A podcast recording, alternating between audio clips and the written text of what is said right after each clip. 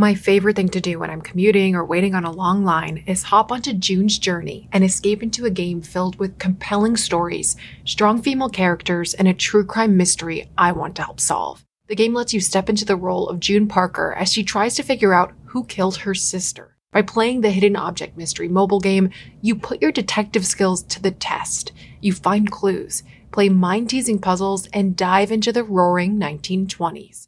I'm on chapter 4 and still trying to figure out how these clues will help me crack the case of who did it and why. But I can't do it alone. June needs your help, detective. Download June's Journey for free today on iOS and Android.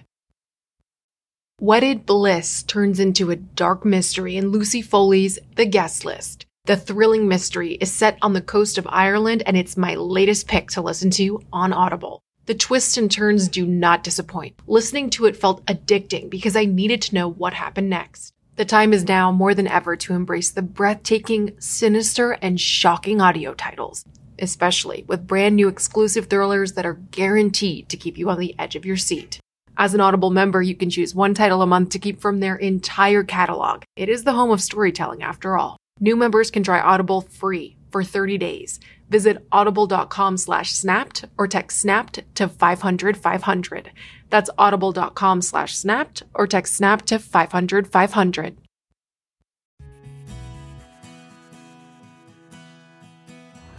Rose Chase was different, She's pretty much always been an outcast. but so was her husband, Adam.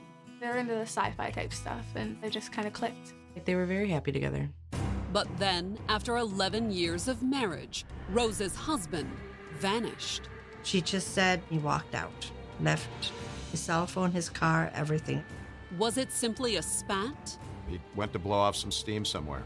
Or was something else going on? Call it a mother's intuition. We weren't going to find him alive. The search would reveal the truth about their marriage, They were kissing and touching in a way that she shouldn't be doing. Expose a shocking secret, She always says, I can think she's mine. and end with a monstrous revelation. Head, arms, legs, came off no problem.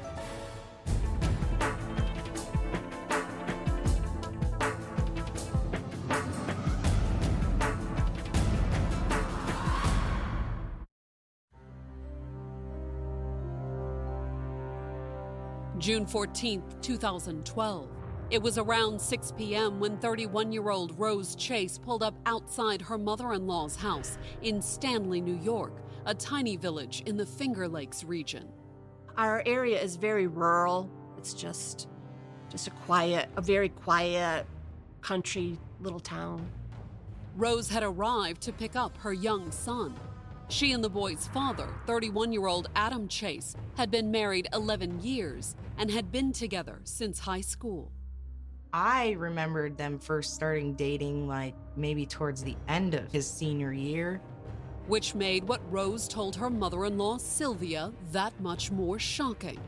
Not only had the couple had a violent argument, Adam supposedly punched a hole in the wall, Rose said that Adam had stormed out of the house.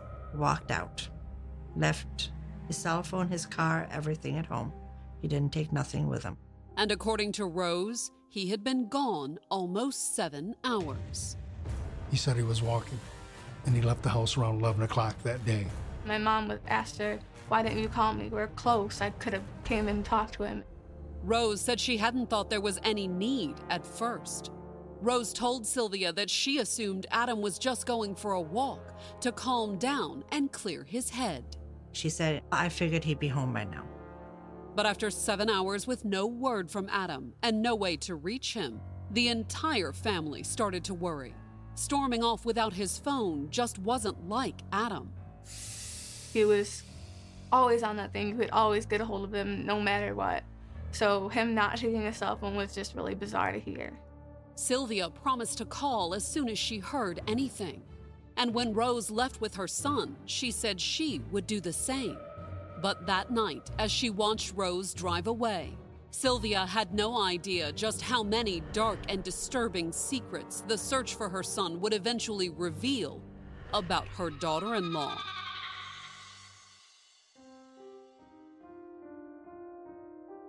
Born in 1981 and raised in upstate New York, Rose Mooney had a difficult childhood.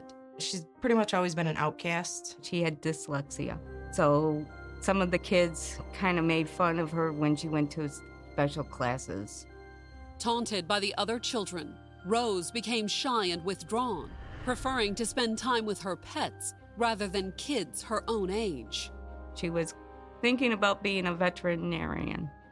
And when Rose's family moved to the remote rural community of Stanley when she was in the seventh grade, she became even more isolated.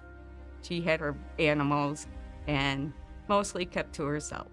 She felt like the girl that sat on the sidelines. But that was about to change thanks to a boy named Adam Chase.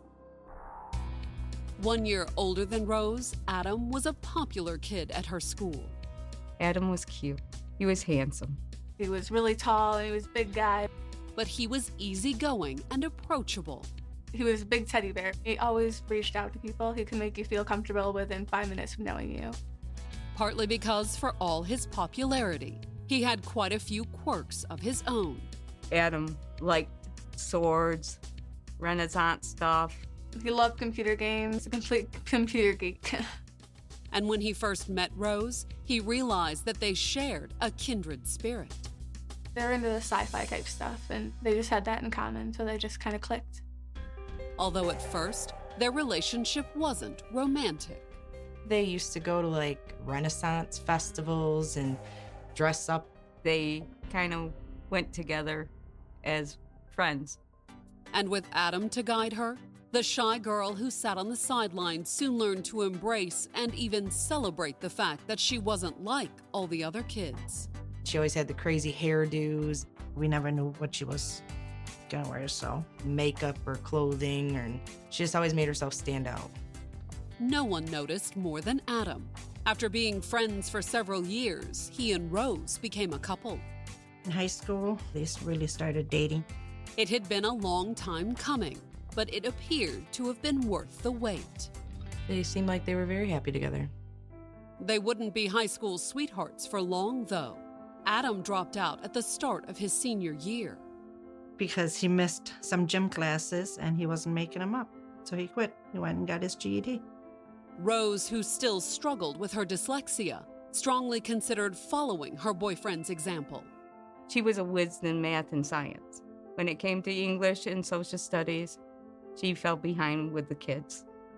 And according to Rose's mother, Adam encouraged her to drop out, but she wouldn't have it.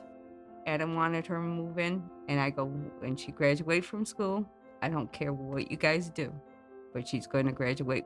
Just as her mother promised, Rose did graduate from high school, but she never pursued her childhood dream of being a veterinarian. Instead, she took an assembly job at a local factory. She worked all the time, a lot of overtime.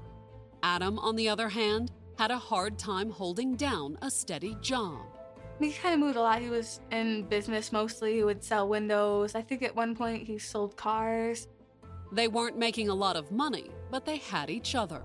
And in June of 2001, when Rose was 19 and Adam had just turned 20, the couple married in true Renaissance fair fashion. Rose had not your typical wedding dress that you would see these days. It was um, kind of old fashioned with a, a, some sort of veil that was like a hat, and it, it was different.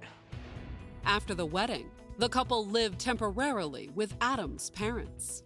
She was just like family. I treated her just like a sister. My parents looked at her like a daughter. I mean, she called them mom and dad. And thanks to the money Rose and Adam saved by living with mom and dad, the couple soon had enough to buy a place of their own in the neighboring town of Bristol. It's just the next town over. They did live in Bristol for quite a while. It was just a trailer, and it was only supposed to be temporary. Rose and Adam planned to start a family, but after several frustrating and fruitless years, their doctors delivered some devastating news. Adam was told that he had trouble. It was correctable if they could afford it. It would cost $10,000 and their insurance did not cover it. Unable to afford the procedure, Rose and Adam soldiered on, hoping for a miracle. And it looked as if their prayers had finally been answered when, six years into their marriage, Rose gave birth to a son. And it was tough to say who was happier, Rose or Adam. He loved being a daddy, would do anything for that little boy. In fact, once the baby came along, Adam quit his job and became a full time dad. Adam was Mr. Mom. He took care of this little boy. And for the next several years, Rose continued to work. She was the breadwinner going out and making sure the family was stable. And Adam focused on raising their son. It was Adam giving him breakfast and, you know, getting him dressed and all that. The couple's arrangement appeared to work. Adam bonded with the little boy, who, even as a toddler, showed a precocious talent for electronics. Anything on the computer he knew how to do from Adam. Or he can type it in. Oh, yeah. it's very computer oriented. Rose, meanwhile, got promoted at work. The supervisor described her as being very responsible and very dependable. In fact, after 12 years together, the couple was doing so well that in 2011 they sold their place in Bristol and bought a bigger house on the outskirts of Stanley. Adam wanted to move closer to home. We've always been a very close knit family. Moving closer to home wasn't the only big change the couple made, however. With their little boy scheduled to start kindergarten in the fall of 2012, Adam began looking for work. And by May, he'd even managed to line up something.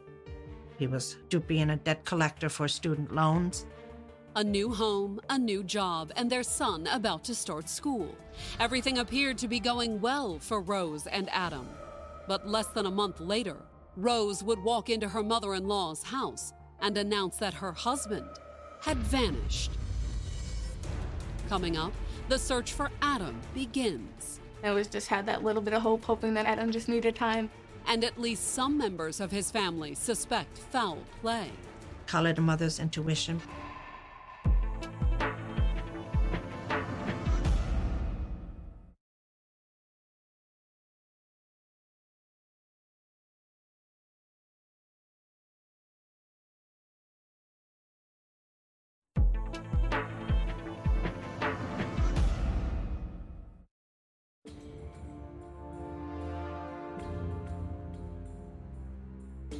By the afternoon of June 15, 2012, it had been almost 24 hours since 30 year old Rose Chase had walked into her mother in law's house in Stanley, New York, and reported that her husband, Adam, had mysteriously disappeared.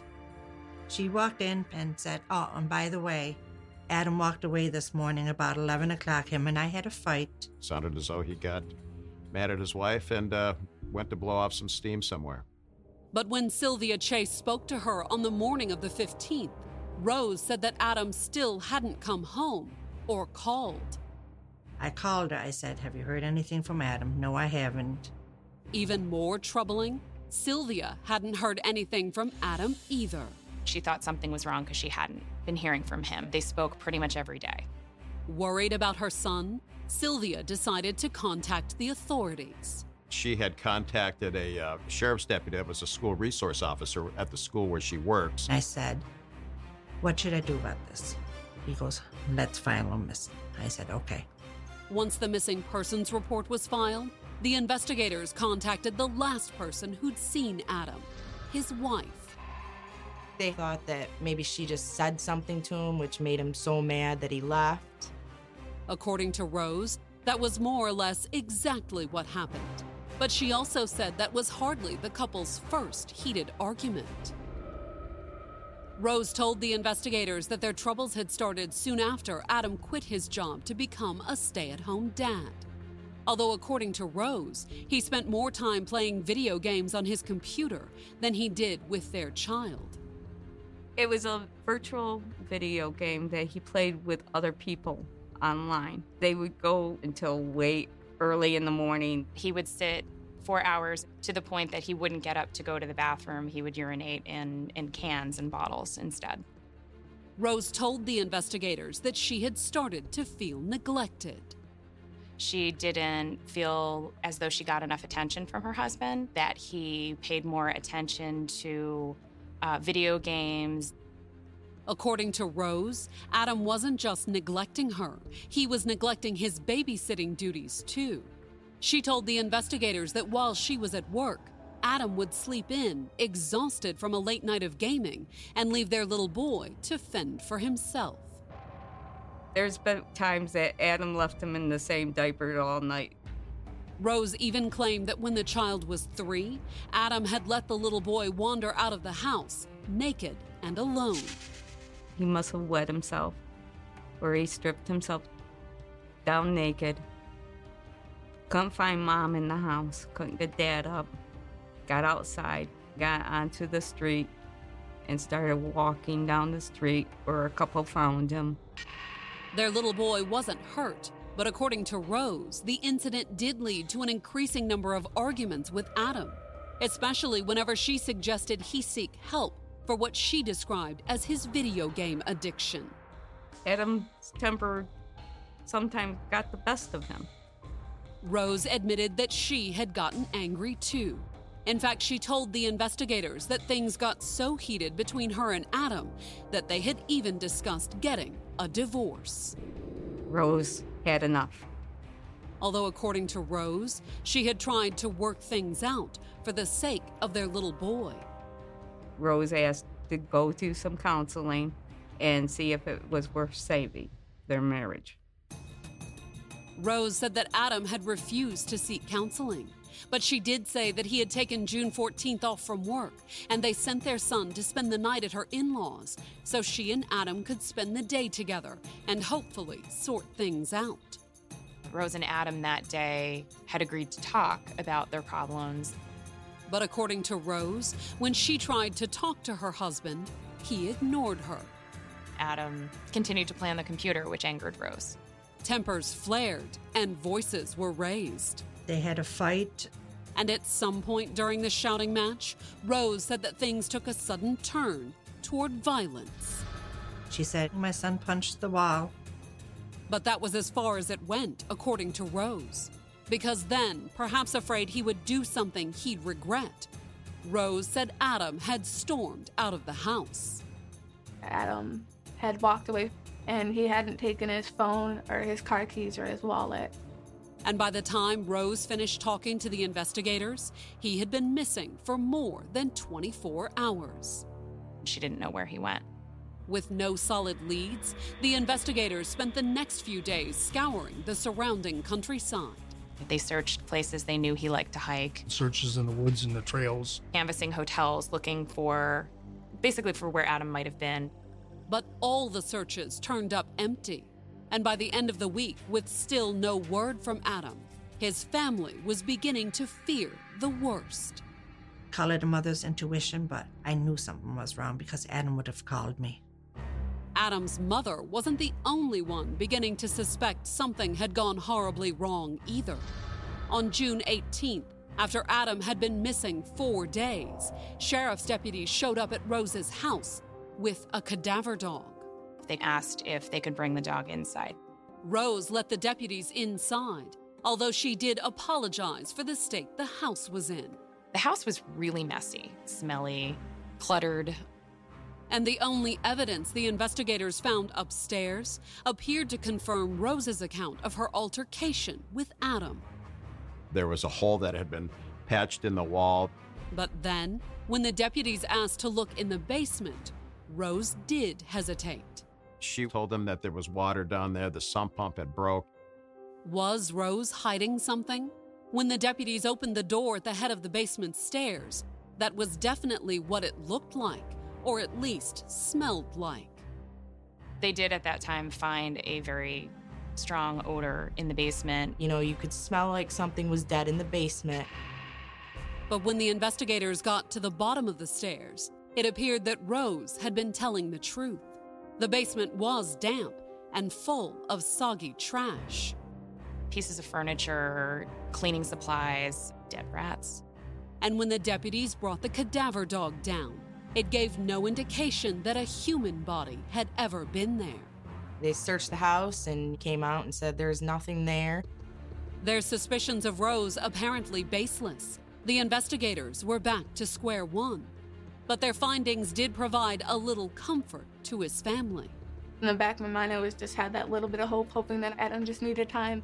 And no one appeared more hopeful than Rose. She would go to the police periodically for updates. She would call. to see if they knew anything, if they were getting close. Unfortunately, the investigators had little else to tell her. By November, Adam had been missing for five months, and the authorities were no closer to finding him. They were stuck. The authorities essentially admitted as much on November 14, 2012. That's when they held a joint press conference alongside Rose and Adam's family. They came out and pleaded for the public's help, you know, in helping locate Adam. They also called on Adam to come forward. They talked a little bit about if, if he didn't want to be found, he wouldn't be found.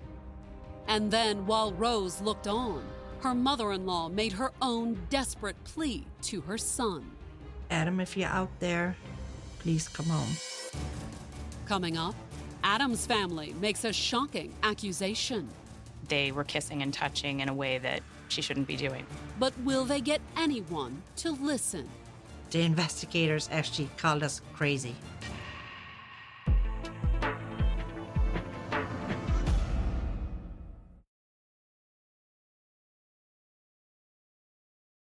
Angie's list is now Angi, and we've heard a lot of theories about why. I thought it was an eco move. Fewer words, less paper. No, it was so you could say it faster. No, it's to be more iconic. Must be a tech thing. But those aren't quite right. It's because now you can compare upfront prices, book a service instantly, and even get your project handled from start to finish. Sounds easy. It is, and it makes us so much more than just a list. Get started at Angi.com. That's A N G I, or download the app today. Can I give you a real incentive to lean into your decision to start working out and eating better? I'm Carl, co founder of BODi. That's B O D I. And right now, if you sign up for a one year subscription to BODi, I want to make you an offer you can't refuse. I'll give you 65% off. Look, I know it's not easy to get fit and lose weight, especially if you're trying to figure it out by yourself, but we make it simple. Just follow a program for 20 to 30 minutes day by day and lose 5 to 10 pounds a month. We have over 120 programs that have been tested and proven to work, and almost 300,000 five star reviews in the App Store to prove it. BODi also has complete eating plans and thousands of healthy, delicious recipes. So stop guessing and start seeing results with BODi. And I'll give you 65% off your annual membership right now so you save big on the app that CNN underscored named Best Fitness App. So don't wait. Sign up for a year of BODi and save 65%. Just go to bodi.com. That's body with an I.com.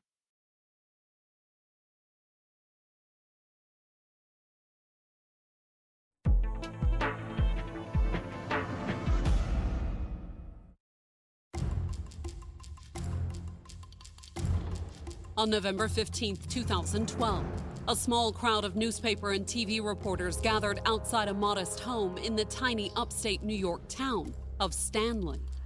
24 hours after the Ontario County Sheriff's Department held a press conference about Adam Chase, who'd been missing for more than five months, his family had called a press conference of their own. I instantly sent a letter out to every media source that I knew, and we held our own press conference the next day. And the press conference focused on one thing the way the authorities were handling Adam's disappearance. They were just treating it as a missing persons. Assuming that Adam had simply walked out on his wife and little boy, the authorities had ruled out foul play. In fact, when they searched the couple's home after Adam's disappearance, they hadn't found any evidence of foul play either. They did search the Chase family house on the 18th, including the basement. They did not find anything. But as the family told the assembled reporters, they were far less convinced than the investigators. Adam never would have done this to his family. His son's birthday, the first day of kindergarten, all those firsts, he wouldn't have missed those. In fact, as far as the family was concerned, Adam's five month absence could only mean one thing. We weren't going to find him alive. And they believe the person behind it was the same person they'd made a point not to invite to their press conference Adam's wife, Rose. Rose did something to him. Adam's family claimed that their suspicions were based on more than just his mother's intuition, too. They had a bit of a troubled marriage. Rose had admitted as much to the investigators, but from there, her account and his family's version differed dramatically. For starters, the family strongly disagreed with Rose's claims that Adam shirked his duties as a stay at home dad.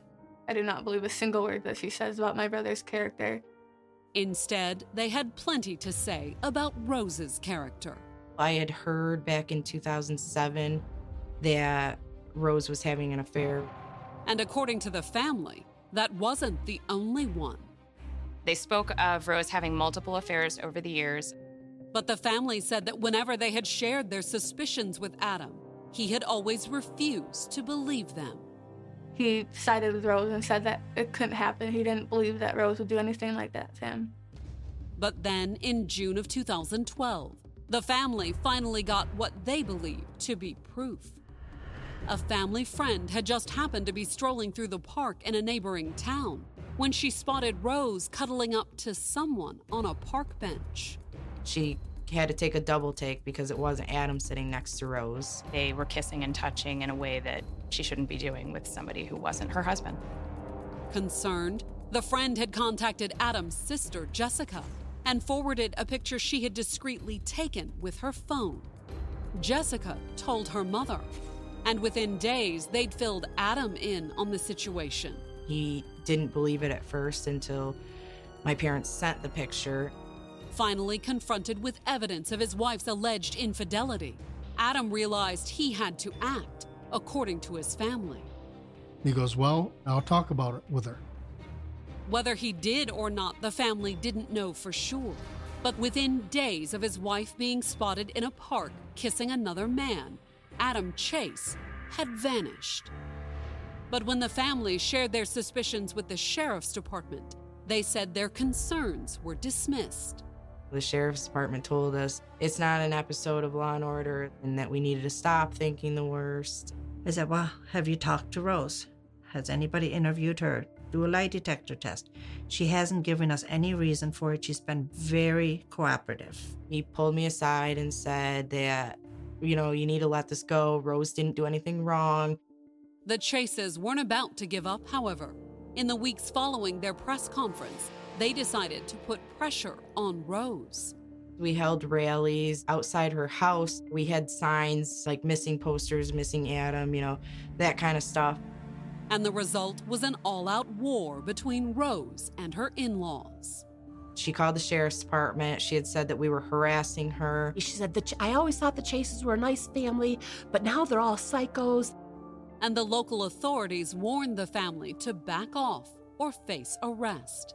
The investigators actually called us crazy. However, at least one person in town sided with the Chase family a local private investigator named Rodney Miller. He's a very good friend of the family. He agreed very quickly with them that something seemed wrong. Unfortunately, even if Rose had been unfaithful, they still had no proof that she had anything to do with Adam's disappearance. We had our gut and what our heart told us, and to me, that was good enough. Their gut feeling wouldn't hold up in a court of law, however. So on December 13th, 2012, the private investigator approached the local woman who babysat for Rose. He called me that morning and he said, Will you play a game with me? And the purpose of the game was to scare Rose into doing something rash. Perhaps even get her to admit that Adam was dead. I said, I want you to tell her that you heard somebody's going to be charged with murder. The babysitter who shared the family's suspicions about Rose agreed to help. We all thought that she had was behind it in some way. So when Rose arrived to pick up her son that afternoon, Sandra played her part to the hilt. She usually always picked him up between 5:10 and 5:15. It was 5:19 when she walked in the door, and she says to me, "Oh, you probably think I forgot to pick up my son." And I looked at her and I said, "No. I figured you were probably on the phone with the investigators." And when Rose asked why, I said, "Because there's been a huge break in Adam's case. She goes, Oh my God, her face just went white. And all she just says, "Oh, oh, I gotta get home. Oh, I gotta get home." And then, when Rose rushed out with her son, Sandra called Rodney. I said, Get over to Rose's house now. I said, She is unraveling.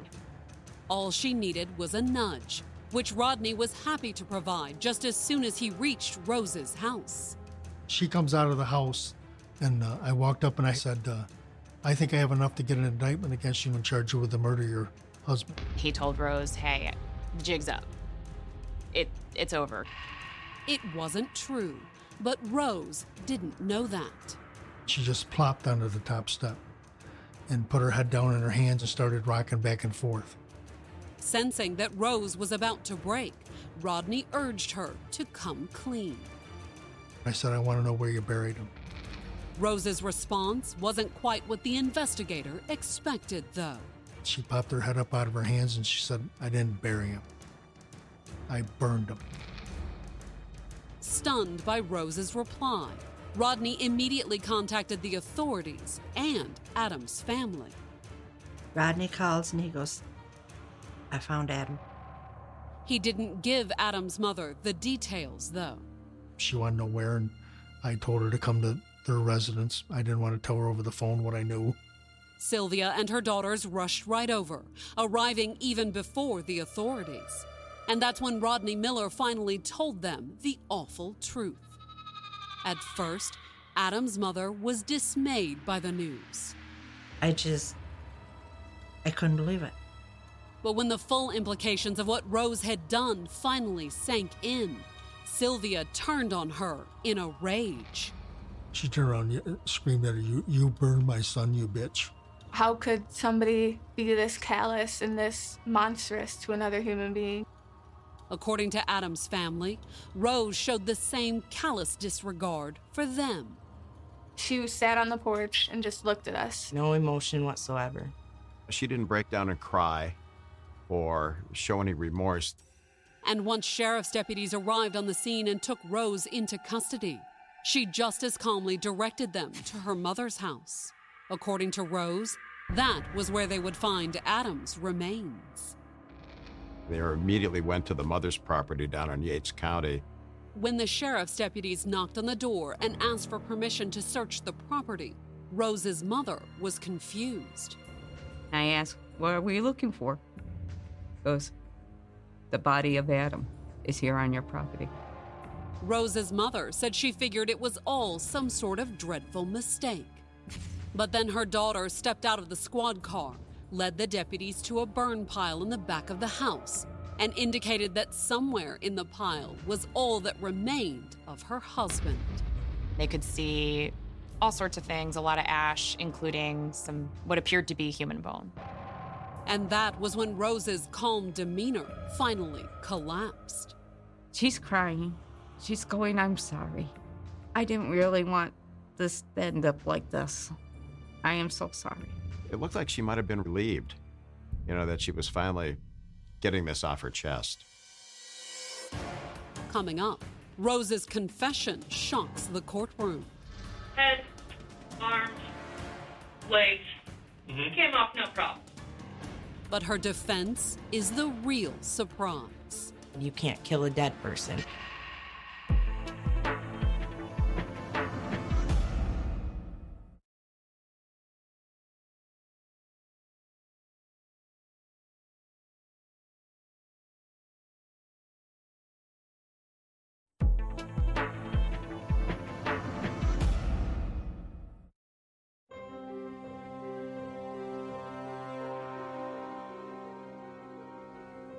October 8, 2013, Rose Chase stood trial in Ontario County, New York.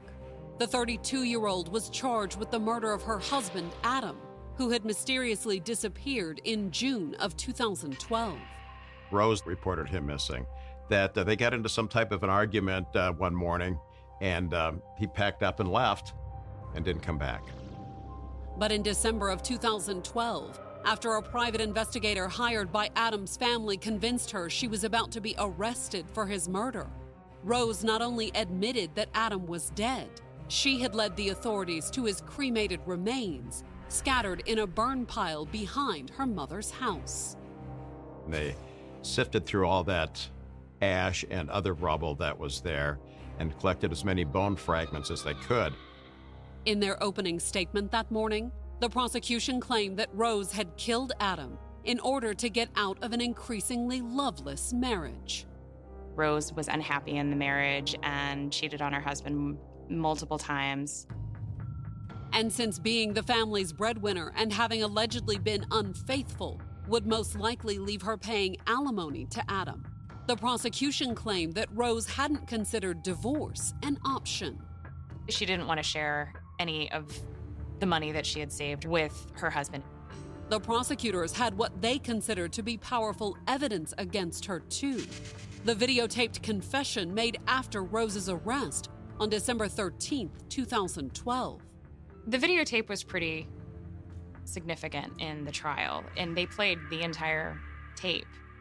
Although curiously, much of Rose's confession conformed to what she'd originally told the authorities after Adam had first disappeared. According to Rose, she had begun the day intending to save her marriage, not end it. Him and I called into work so this way we could work things out.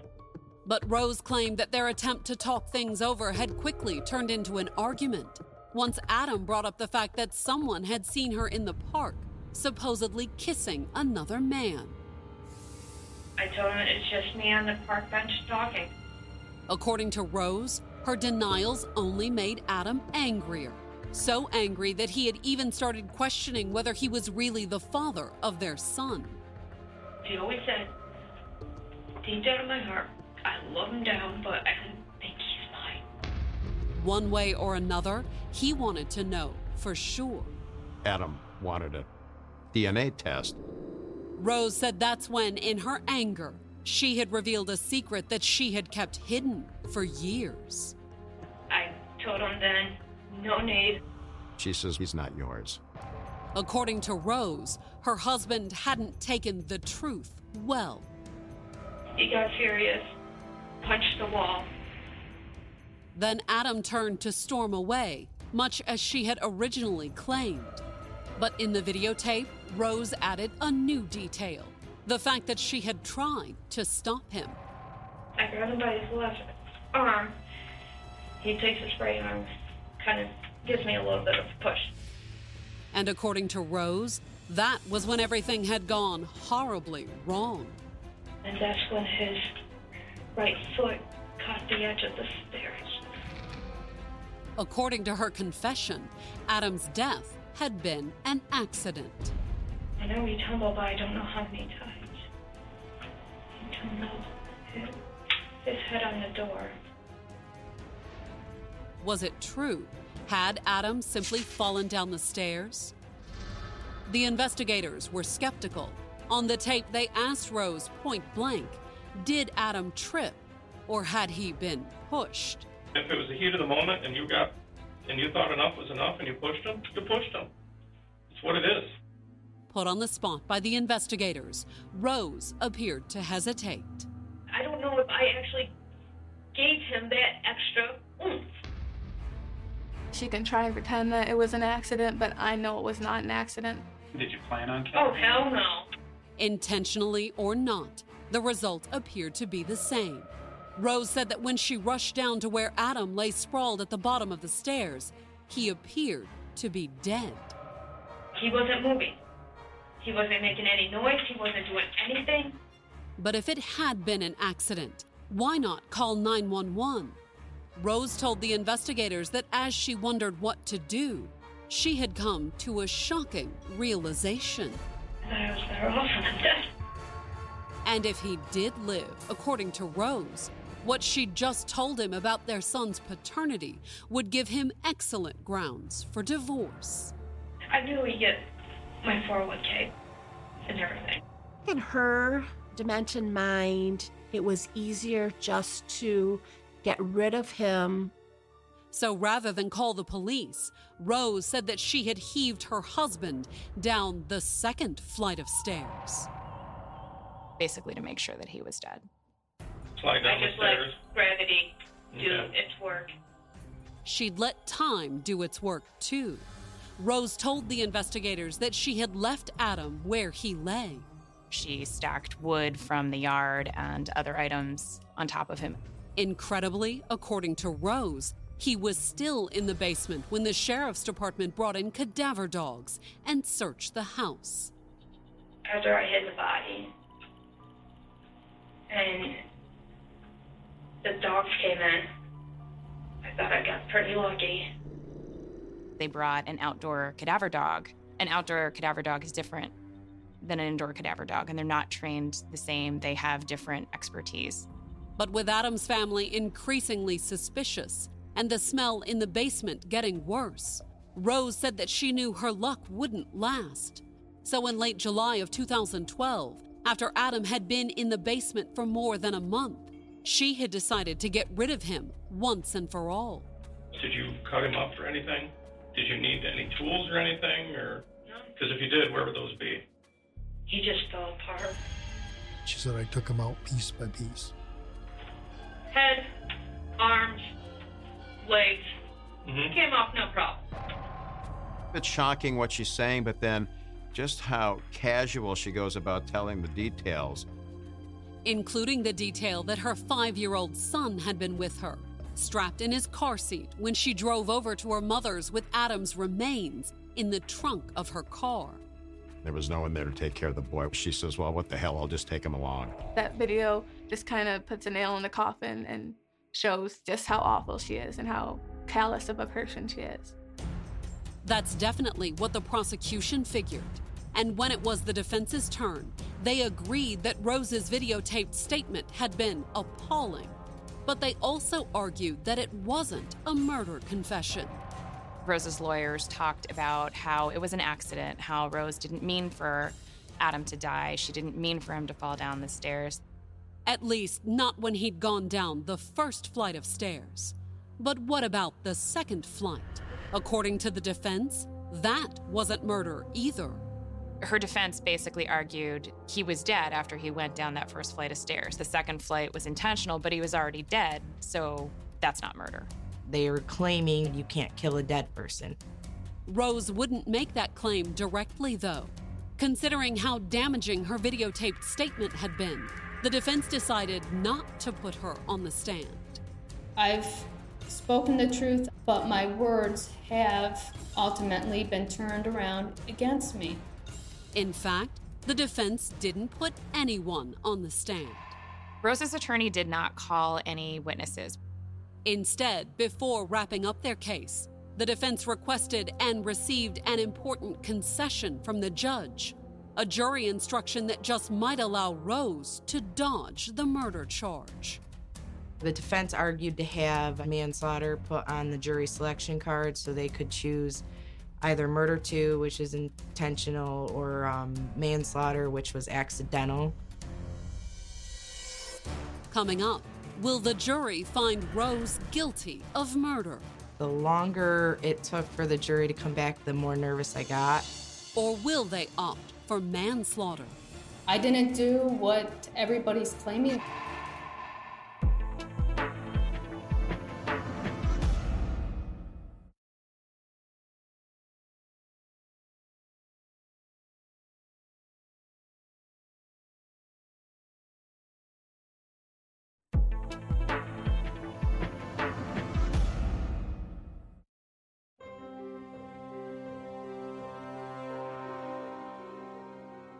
On October 18, 2013, at the Ontario County Courthouse in upstate New York. The jury announced it had just reached a verdict in Rose Chase's murder trial. Thanks to the persistence of the victim's family and their private investigator, the 32 year old mother was accused of killing her husband, Adam, in June of 2012. I don't doubt for a second that she, in some sort of way, planned it. The defense, on the other hand, had argued that Rose was only guilty of hiding her husband's death, not causing it. Their defense is that he accidentally fell down the stairs and then she panicked. And the jury had just spent the past seven hours trying to decide which side to believe. The longer it took for the jury to come back with a verdict, the more nervous I got. The whole situation was just stressful, not knowing what was going to happen. In the end, all that stress and uncertainty came down to the crucial moment when the verdict was read. She was found guilty of second degree murder. It was a hard won victory for Adam's family. I'm ecstatic that there was a guilty verdict. I was terrified throughout the entire trial that she would get away with it. But while Adam's mother was equally pleased that her daughter in law had been found guilty, she was less thrilled with Rose's sentence 24 years to life in prison. I wish we had the death penalty. I really do, because I don't think she deserves to live. A lot of people forgive at sentencing, but uh, this family says they will never forgive her. That's no surprise, according to Rose. She claims that the only reason she's in prison at all is because Adam's family was so determined to put her there. My trial was nothing more than like a modern day, day Salem witch trial. And they had a bed for me waiting in a prison before the verdict was in. And she'll be there a long time, especially if Adam's family has any say in the matter. She'll see me at every parole hearing for the rest of her life, fighting for my brother because she took away his voice, but she's not going to take away his memory.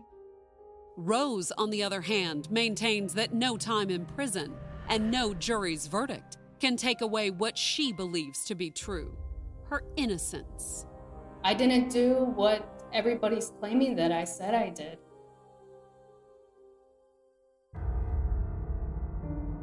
Rose Chase filed an appeal. In 2018, she lost her appeal for the murder conviction. She still maintains charges for second degree murder and tampering with physical evidence. She will be eligible for parole in 2037. She is currently housed at the Bedford Hills Correctional Facility in Westchester County, New York. Adam's family has custody of her son.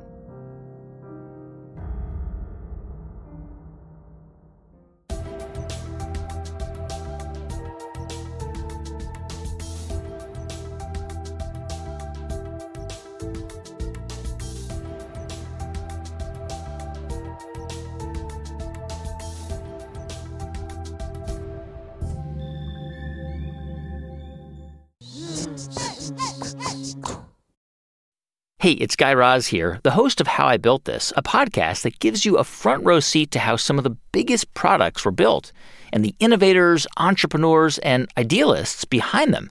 Every week, I speak to someone new. Stories like Justin Woolverton's, a lawyer who just wanted a healthy alternative to ice cream, so he created Halo Top in his Cuisinart. Or Todd Graves, who grew his fried chicken restaurant Raising Cane's into one of the most successful fast food chains in the U.S. All of these great conversations can help you learn how to think big, take risks, and navigate crises in life and work from people who've done all of that and more. Follow How I Built This on the Wondery app or wherever you get your podcasts. You can listen to How I Built This early and ad free right now on Wondery Plus.